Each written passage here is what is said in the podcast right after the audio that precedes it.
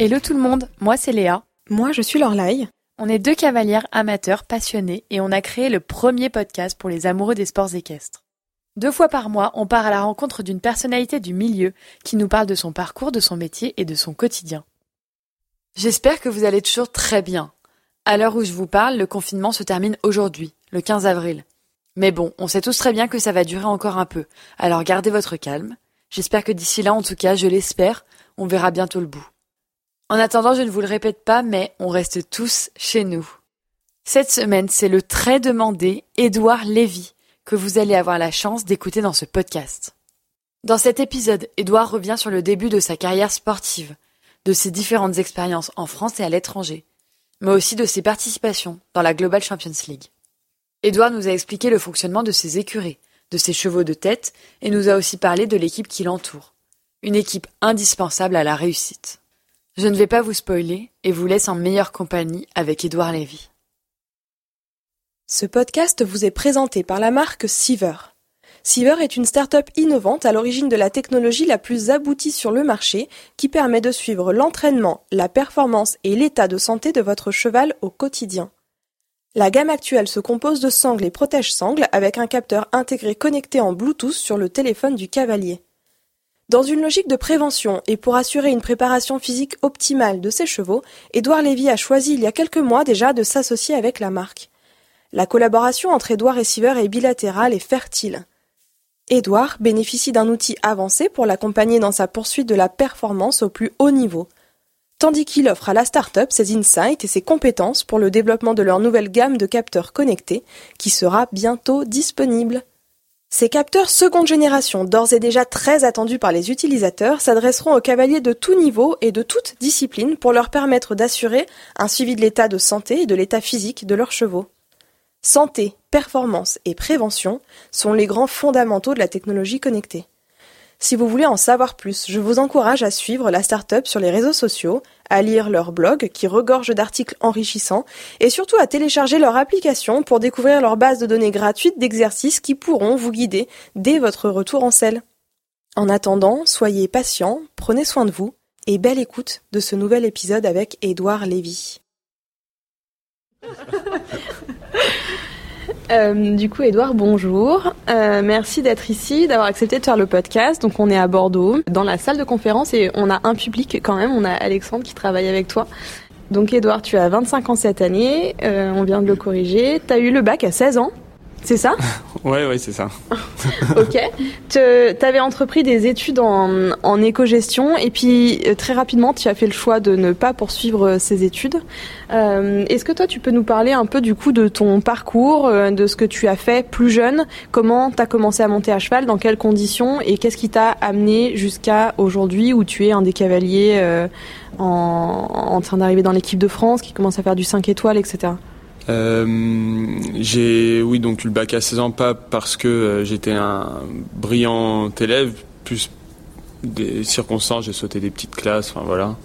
Je suis rentré en économie-gestion à la Sorbonne, c'est vrai, et j'ai, mais, bon, j'ai fait deux jours, je crois. euh, et c'est vrai que j'étais très jeune, je suis arrivé dans un amphi, j'ai un peu stressé, je voyais des personnes qui avaient quasiment le double de mon âge. Ça m'avait un peu, je me voyais pas me lancer là-dedans.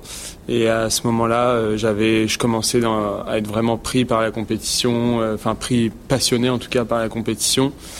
Et, euh, et mes parents m'ont toujours soutenu, ils voulaient que mon bonheur. Et voilà, quand je suis rentré un soir, j'aurais dit, je sais pas si je vais pouvoir faire les deux. Et on s'est servi du fait que je sois jeune pour se dire, allez, on se laisse un an. On voit si t'es vraiment mordu de ça, si t'es passionné, et puis si t'as les épaules pour faire ce métier, qui est pas un métier si facile. Et voilà, je regrette pas. T'as pas de regret, pas... ouais, jamais. Non, non, jamais. Euh, forcément, euh, peut-être de temps en temps, comme le, j'ai démarré ce métier à seize ans, voilà, peut-être que la période dix-huit à vingt-deux ans, où on peut un petit peu lâcher prise, profiter de sa jeunesse, partir en vacances avec les copains, euh, voilà, ça forcément on ne le vit pas. On est en compétition tous les week-ends. Nous, les, le samedi soir, c'est, euh, on pense au Grand Prix le lendemain, on se dit pas qu'est-ce qu'on va faire. Voilà, peut-être un peu ce côté-là que, que maintenant est complètement euh, dépassé, bien sûr, mais à, voilà, à vingt ans, vingt et un ans, c'était peut-être un petit peu le, la frustration, disons.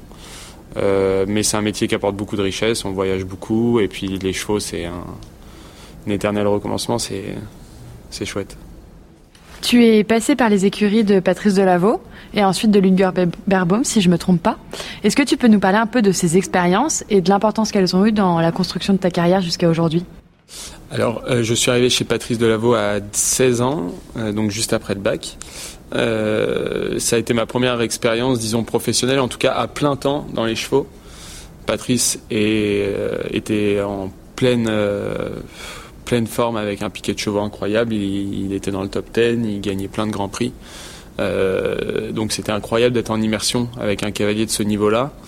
Et puis euh, au fur et à mesure des mois, euh, il y a vraiment une belle entente entre nous. Euh, moi j'ai essayé de travailler au maximum, de, de, de le satisfaire, et puis Patrice il a, voilà, s'est développé un côté amitié, presque familial aussi avec euh, Sabrine. Euh, donc pendant trois ans ça a été vraiment euh, mes débuts en tant que professionnel.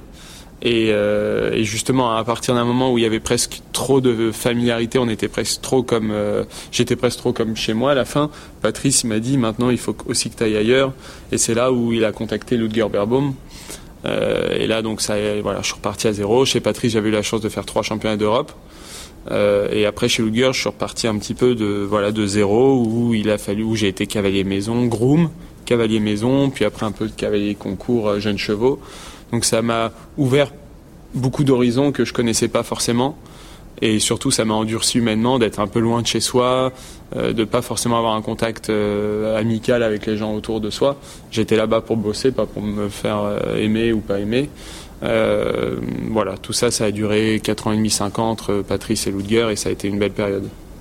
Je rebondis sur le fait que tu disais que tu as un peu tout fait chez Ludger, tu as été groom, tu as monté des jeunes, et cetera. Tu penses que pour un jeune cavalier qui commence, c'est indispensable de se former comme ça pour pouvoir après essayer de grandir et de, se, et de progresser au fur et à mesure ? euh, Oui, je pense. Après, les grandes théories, tout le monde dit il faut passer par les jeunes, il faut, faire, faut, faut aller dans le dur. Euh, dans les chevaux, il n'y a pas de règle. On peut y arriver, je pense, autrement. C'est possible. Il euh, faut avoir des vrais moyens derrière soi, en tout cas.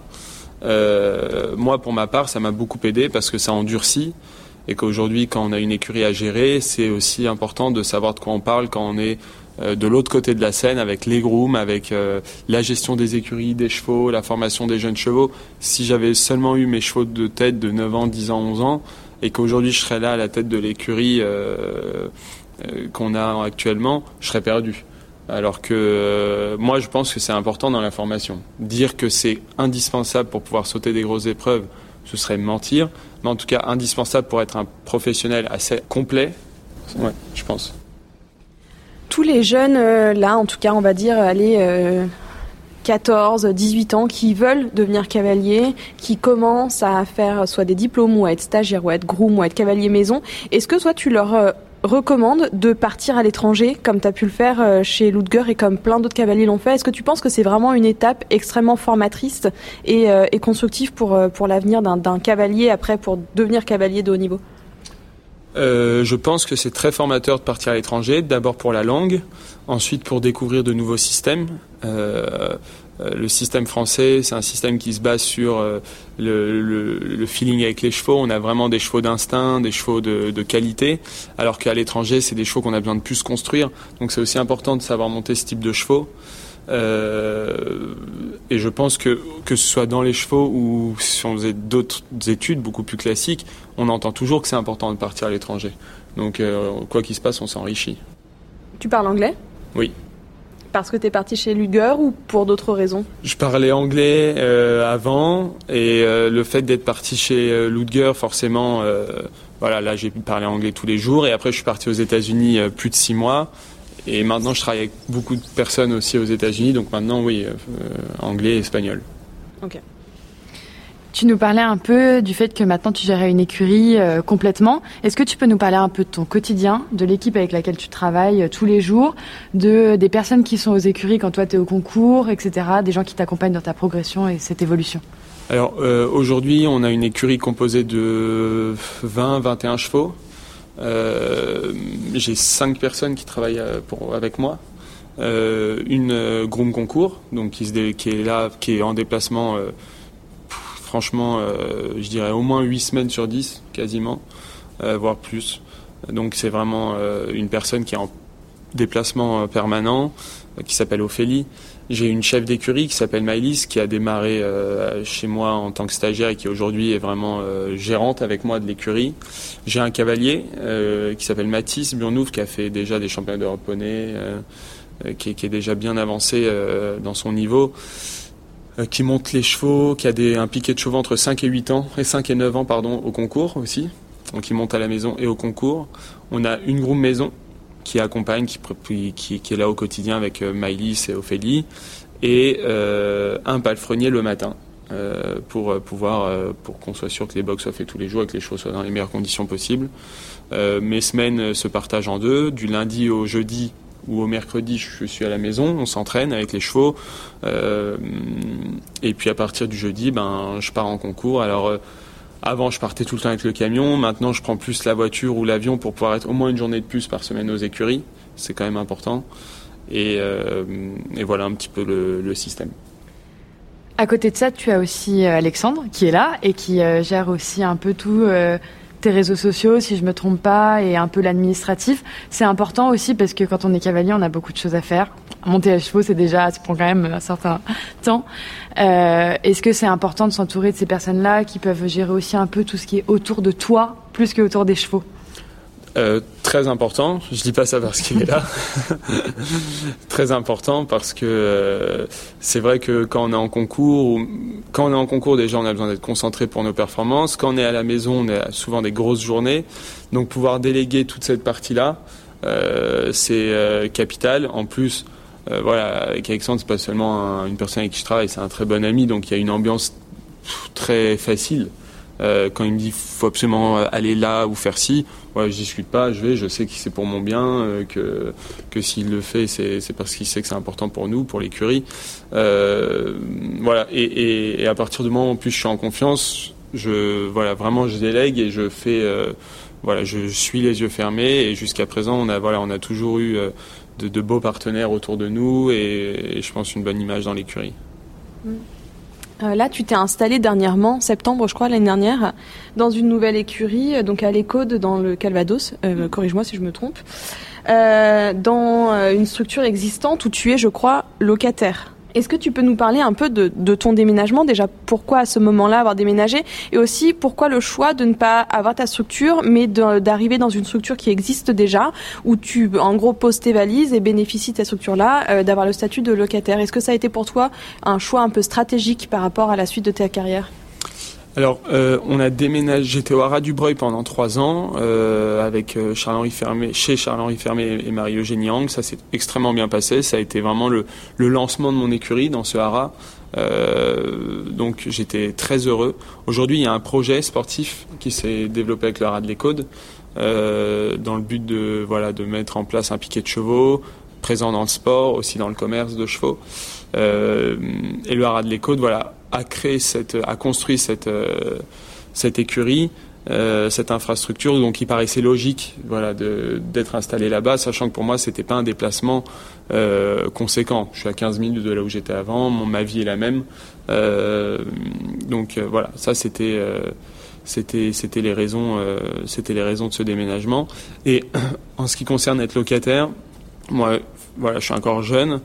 Euh, il faut que mon quotidien soit, que mon quotidien soit axé sur bien travailler mes chevaux, mes organisations de concours, être tête légère quand je suis en concours et ne pas avoir des coups de fil entre deux épreuves parce que j'ai une gouttière qui a lâché, parce que le manège a été inondé ou voilà.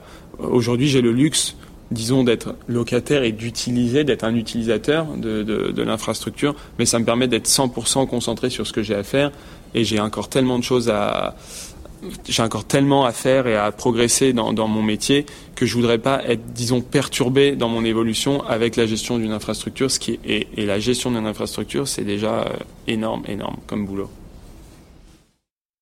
Il est déjà l'heure de faire une petite entracte au milieu de cet épisode. Vous étiez nombreux à l'attendre, alors on espère que vous aimez à découvrir le quotidien et le parcours d'Édouard Levy. Comme vous le savez, comme on l'a déjà dit, cet épisode avait été enregistré pendant la Coupe du Monde de Bordeaux, c'est-à-dire début février. Entre-temps, il s'est passé bien des choses. Déjà, Édouard était tombé. Il avait été écarté des pistes et avait été contraint de se mettre au repos pendant quelques semaines. Et puis voilà, l'épidémie, le confinement, et nous voilà tous écartés des terrains de compétition pendant quelques temps. Voilà qui rend cet épisode un poil obsolète, donc si vous avez des questions concernant l'actualité, la nôtre, celle d'Edouard, vous pouvez nous poser des questions en message privé et on essaiera de se faire relais des informations. Aussi, je voulais vous inviter à suivre avec attention et assiduité les réseaux sociaux de notre partenaire Seaver, qui va bientôt pouvoir commencer à distiller les premières informations concernant sa deuxième génération de capteurs connectés. Alors rendez-vous sur Facebook ou Instagram pour suivre l'actualité de la marque Seaver. Je n'en dis pas plus et je laisse place à la seconde partie de cet épisode. Belle écoute! On va un peu changer de sujet et j'ai envie de dire que depuis environ deux ans, t'es le cavalier à la mode, un peu. T'as explosé, que ce soit en termes de résultats, de chevaux, de partenaires et on y reviendra. Est-ce que tu peux nous expliquer un peu ce qui s'est passé pour toi? Comment est-ce que t'as, t'as géré ça? Comment tu le gères aujourd'hui? Et comment est-ce que tu l'entretiens aussi finalement? Parce que c'est important. Euh, je sais pas. Euh,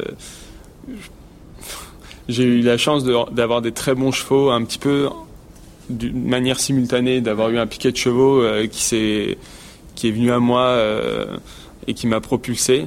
Euh, comme c'est pas si courant d'être jeune et d'avoir la chance d'avoir ces chevaux-là, ben forcément on est mis en avant.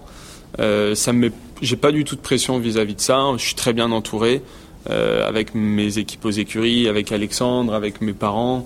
Euh, j'ai plein de défauts, mais par contre, j'ai la tête sur les épaules. Euh, les concours, c'est un éternel recommencement. On peut faire des très bons concours, des moins bons.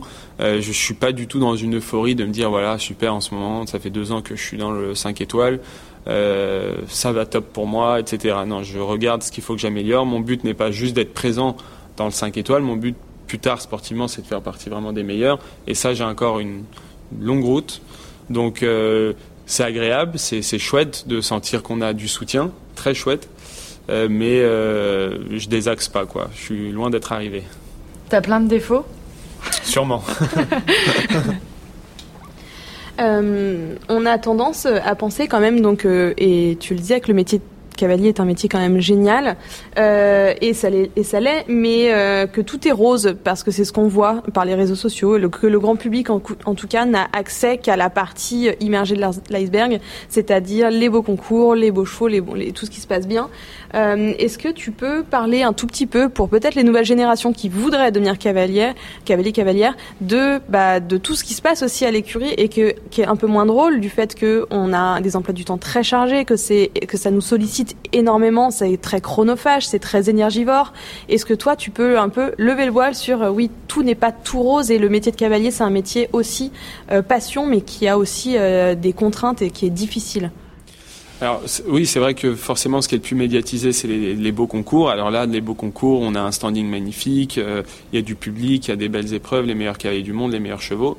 Pour arriver à cela, euh, voilà, quotidien, c'est un travail... Euh, acharné quasiment, on commence à sept heures, sept heures trente tous les jours, euh, il faut monter euh, entre sept et dix chevaux par jour, les concours cinq étoiles c'est pas toutes les semaines, quand on n'est pas en cinq étoiles on doit être dans les concours nationaux, deux étoiles avec euh, euh, parfois six, sept, huit voire dix chevaux, euh, par exemple moi dans deux semaines je pars avec dix chevaux euh, pour moi euh, en deux étoiles dans le but de former euh, un petit peu la relève, alors là ça commence aussi à devenir physique.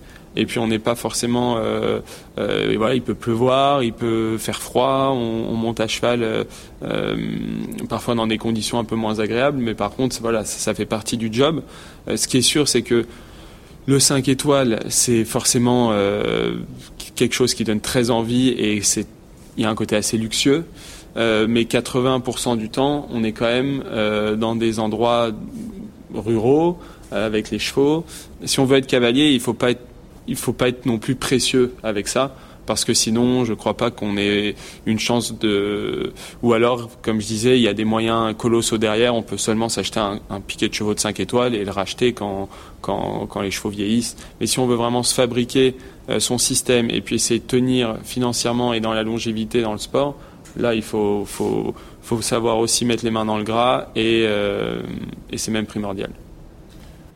Tu, pardon, tu nous parlais de, de, du fait que c'est difficile physiquement et on avait reçu Thierry Rosier au tout début du podcast qui nous disait qu'il payait vraiment un peu euh, physiquement les erreurs qu'il avait fait dans le passé, qu'il ne s'était pas assez entraîné, et cetera. Est-ce que toi, tu euh, entretiens ça ? Est-ce que tu t'entraînes physiquement et mentalement aussi? Euh, je m'entraîne physiquement, euh, je fais beaucoup d'étirements le matin, je cours une ou deux fois par semaine et si je cours pas je fais d'autres choses, je fais quasiment du sport tous les jours. Je peux avoir mal au dos par exemple alors que je suis quand même jeune, donc je fais très attention à ça, je fais attention aussi à ce que je mange, pas pour euh, ne pas grossir ou quoi, mais plus parce que je sais que c'est important, on se sent mieux, euh, donc oui je commence à faire attention à tout ça. Pour essayer justement de ne pas regretter dans dix ans. Euh, voilà, c'est sûr que quand on est jeune, on arrive à, à passer, si on n'est pas très bien entraîné ou quoi, la jeunesse, la, la fraîcheur fait qu'on on arrive, on y arrive quand même, et après on le paye. Donc voilà, j'essaie d'anticiper, euh, d'anticiper là-dessus.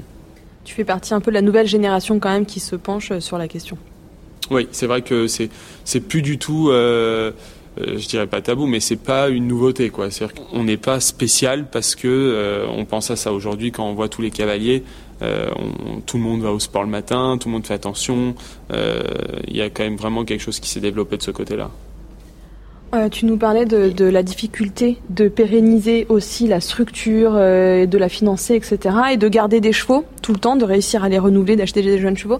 Et justement, c'est, enfin, c'est une question qu'on nous a posée et qu'on aurait aimé qu'on repose à des cavaliers, donc c'est le moment de lever un peu le voile sur le fonctionnement économique d'une écurie en fait, euh, et d'une écurie d'un cavalier de haut niveau comme toi. Comment euh, est-ce que vous vivez? Quelle est la, en fait, que, comment est-ce que euh, l'allocation, on va dire, des ressources, d'où ça vient? Est-ce que c'est du concours? Est-ce que c'est du commerce? Par exemple, du coaching, de la de la vente de, che, de jeunes chevaux ou et cetera. Est-ce que toi, tu peux nous dire un peu comment tu essayes de faire fonctionner ton écurie économiquement, par quels euh, moyens, pour essayer de, de pérenniser euh, l'organisation et de pouvoir atteindre, le, enfin, pouvoir rester à haut niveau le plus longtemps possible? euh, Alors, il y a plusieurs euh, sources de revenus. Euh, des, des, une écurie de concours, des, déjà, on a beaucoup de frais euh, en permanence, au, tous les jours. Euh, quand c'est, c'est, c'est des frais avec les employés, c'est des frais de déplacement de concours, des frais d'engagement de concours, des frais parfois vétérinaires.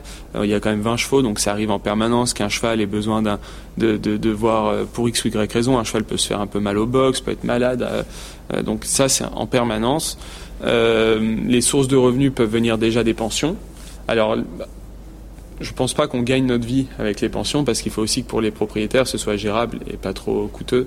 Euh, les pensions sont là pour plutôt alimenter le système ou essayer d'alimenter le système ou d'amortir un peu les dépenses de l'écurie.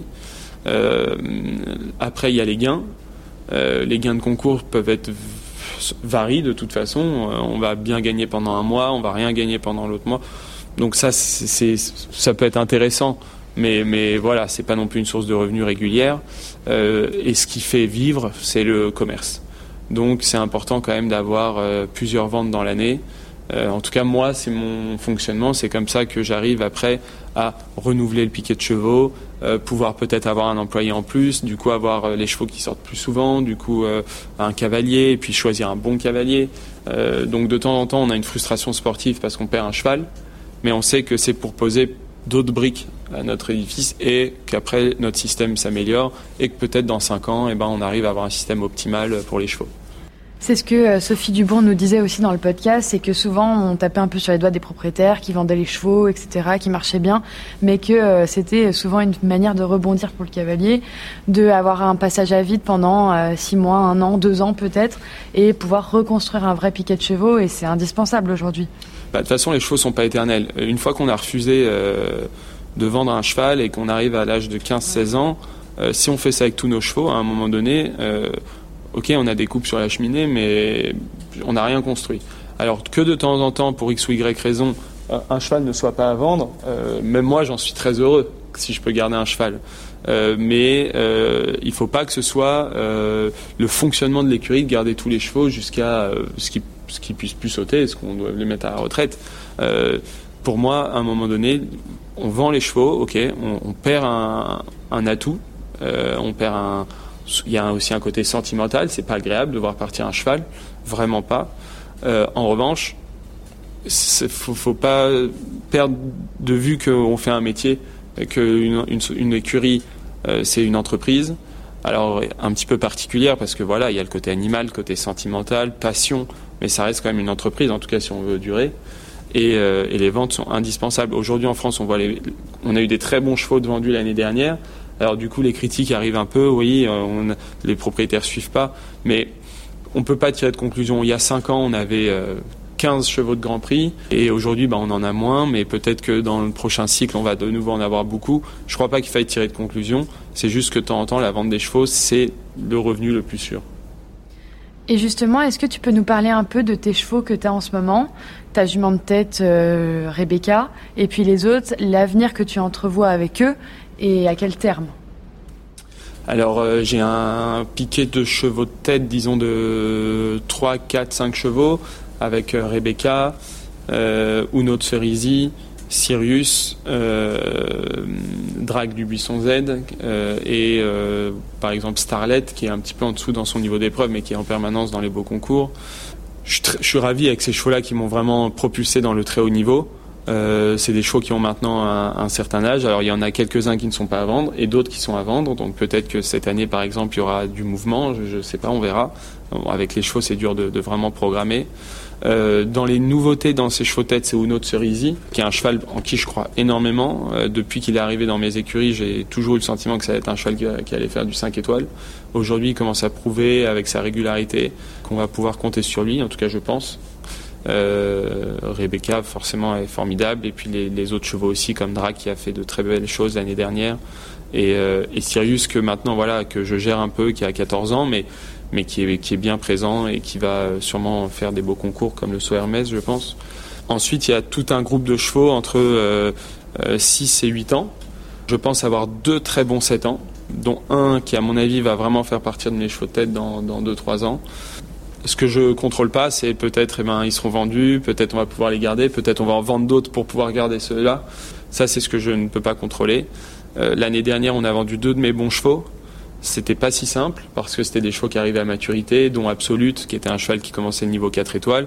Voilà, euh, par exemple, typique, là, on a eu une situation où on ne peut pas refuser, où on doit, pour euh, euh, la vie de l'écurie et pour euh, viser le long terme, on doit vendre.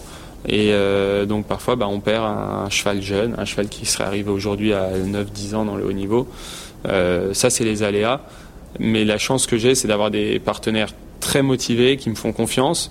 Et quand je sens qu'un cheval peut arriver à haut niveau, j'ai pas plus de pression, ils, ils, juste ils me font confiance, ils me suivent, et en général on atteint nos objectifs. Euh, on a beaucoup évoqué avec euh, presque tous nos invités, le, alors d'une part le bien-être animal, d'autre part la multiplication de tous les circuits de concours, le, l'augmentation du nombre de concours, et cetera, qui vient toujours un peu en, en, en contradiction hein, avec la problématique de, de garder les chevaux bah, bien, de respecter leur intégrité physique, et cetera. Comment toi, est-ce que tu jongles entre tout ça et comment est-ce que tu construis une saison pour tes chevaux en essayant de, euh, eh ben, de faire du concours, d'être performant, mais de les respecter, d'essayer d'assurer leur, leur pérennité physique aussi pour qu'ils durent dans le temps, et cetera, leur bien-être. Comment est-ce que tu gères tout ça ?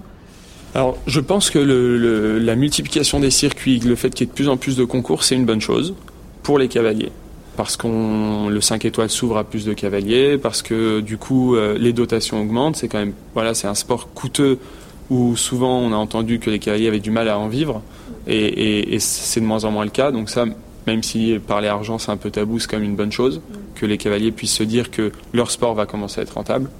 Je pense tout ça bon pour les cavaliers et bon pour les chevaux si c'est bien géré, c'est-à-dire que un cavalier, enfin en tout cas moi je vais, je vais me dire je, je, ok, je vais être présent euh, dans le niveau cinq étoiles cette année euh, à telle dose parce que j'ai tel nombre de chevaux qui est capable De, de sauter un Grand Prix cinq étoiles.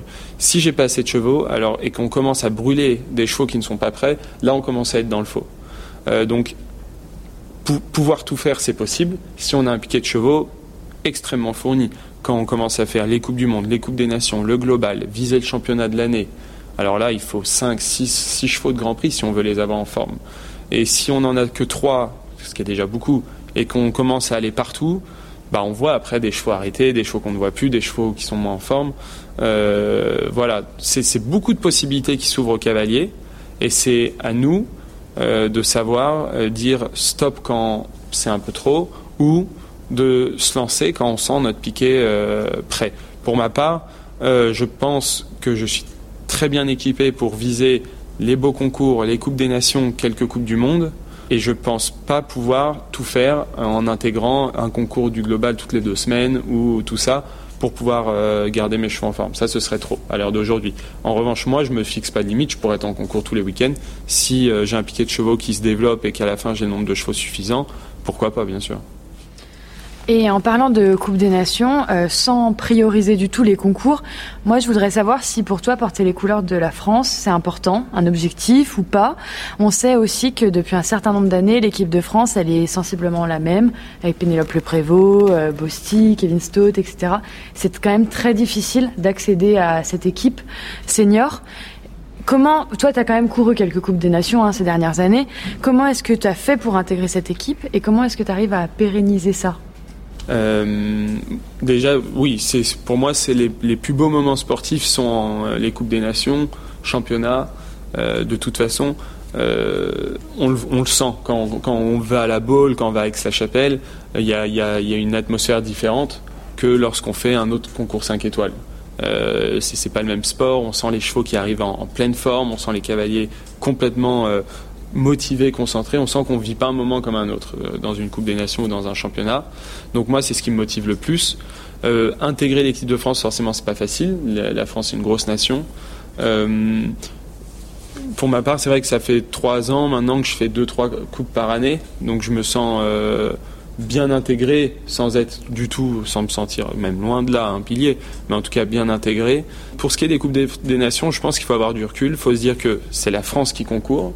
Il ne faut pas regarder pour soi. Si on n'est pas sélectionné, c'est qu'on n'est pas prêt à apporter quelque chose à l'équipe. Le but, c'est pas de faire une coupe pour faire une coupe et de se dire super, j'ai porté les couleurs de l'équipe, mais j'ai fait huit et huit dans la coupe. Si on y est, c'est qu'on a le cheval qui est bon, c'est qu'on est en forme et c'est qu'on est prêt à faire des zéros. Pareil pour le championnat. Si ça fait quelques années que ce sont les mêmes cavaliers, c'est que ça fait quelques années qu'on n'a que ces cavaliers pour vraiment défendre au mieux les couleurs de l'équipe de France. Euh, j'espère un jour être assez bon, assez équipé pour, euh, pour pouvoir apporter euh, des sans fautes en championnat ou en Coupe des Nations. C'est mon grand objectif sportif en tout cas.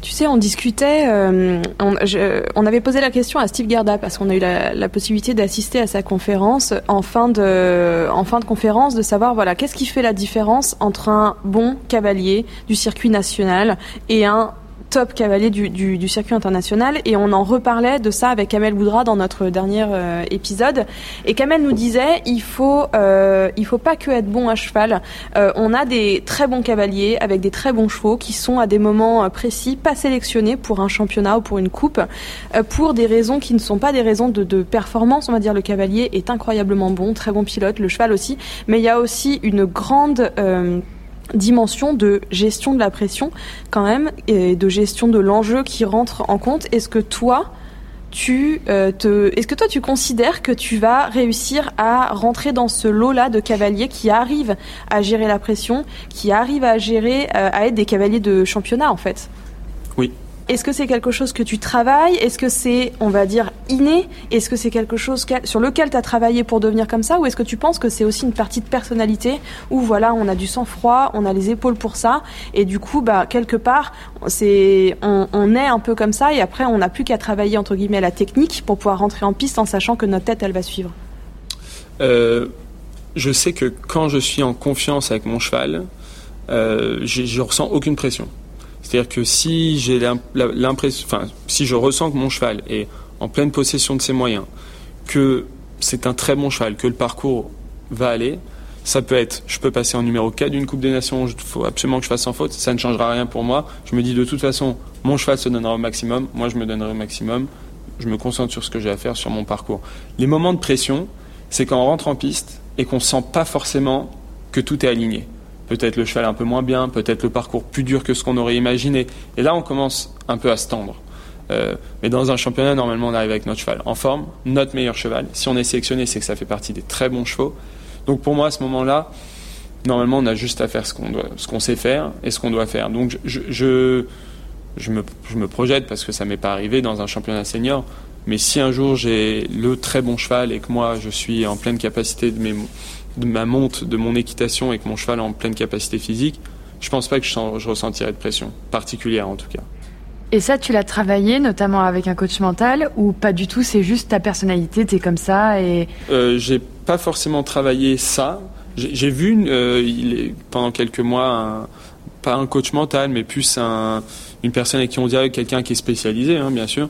Mais on, on échangeait plus sur... Euh, on peut échanger sur plein de choses. On n'a pas vraiment parlé de la concentration, de la motivation ou du relâchement. En revanche... Ce qui, moi, m'aide beaucoup, enfin, ce qui m'aide beaucoup, ce qui aide beaucoup dans ce métier, dans ce sport, c'est l'expérience. Et on est quand même en concours tous les week-ends. Donc, à un moment donné, il y a un détachement et il y a du recul. C'est-à-dire que je rentre en piste, je fais quatre points ou huit points.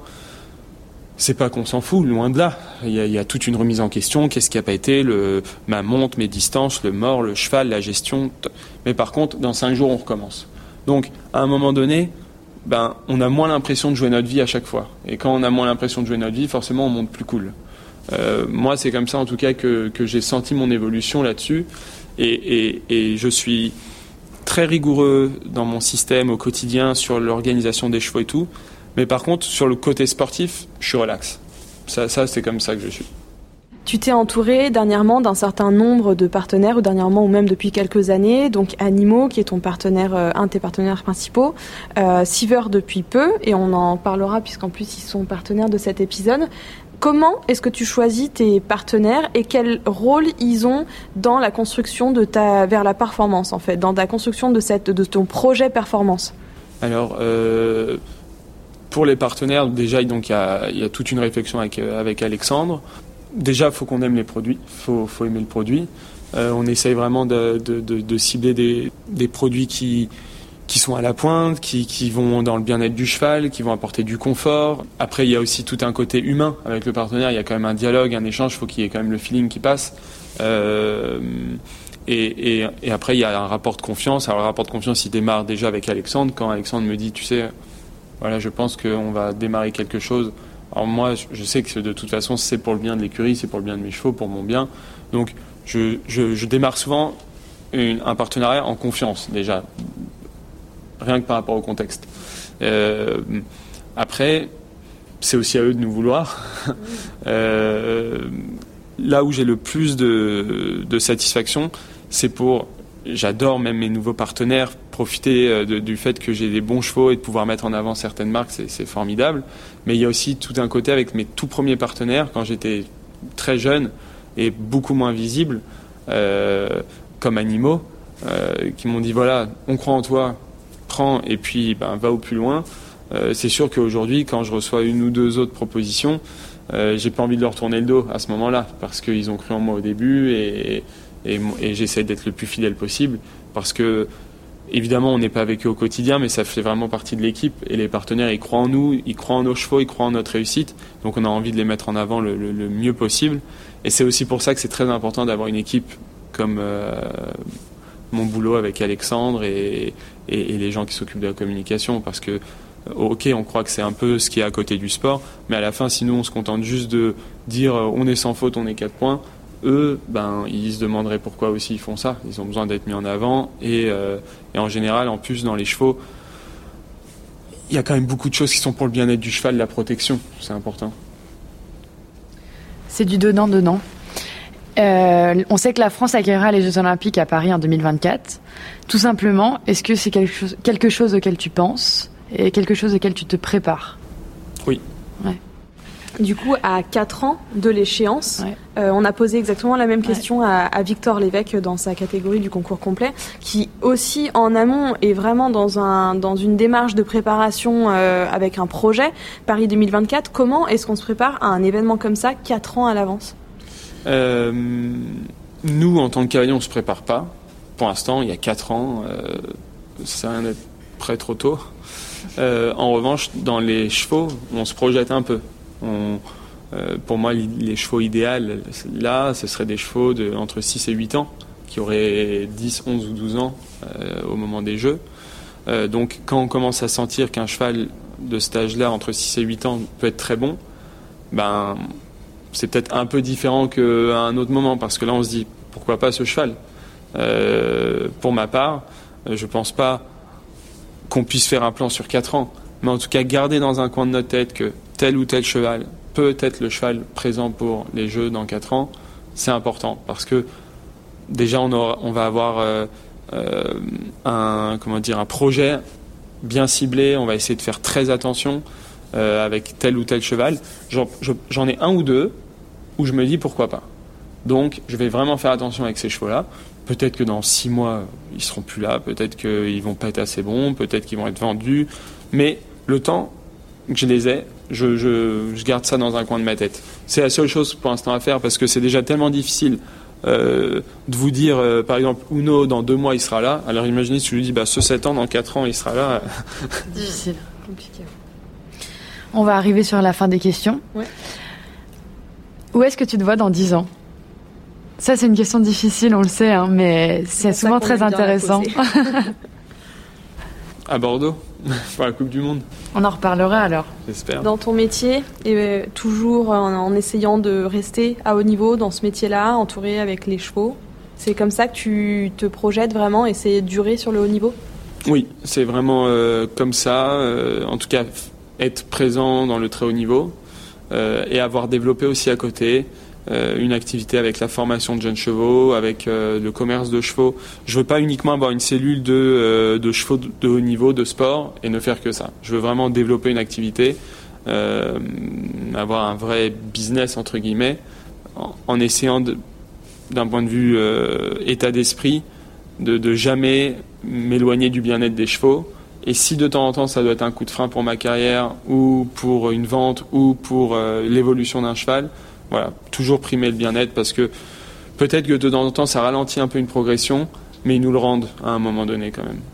Très bien. Merci beaucoup Édouard d'avoir plaisir. Pris ce temps pour nous et on espère que ça t'a plu. J'ai ouais. kiffé. Très bien. Et voilà, cet épisode est déjà fini. quarante minutes de conversation passionnante et enrichissante avec Édouard Levy.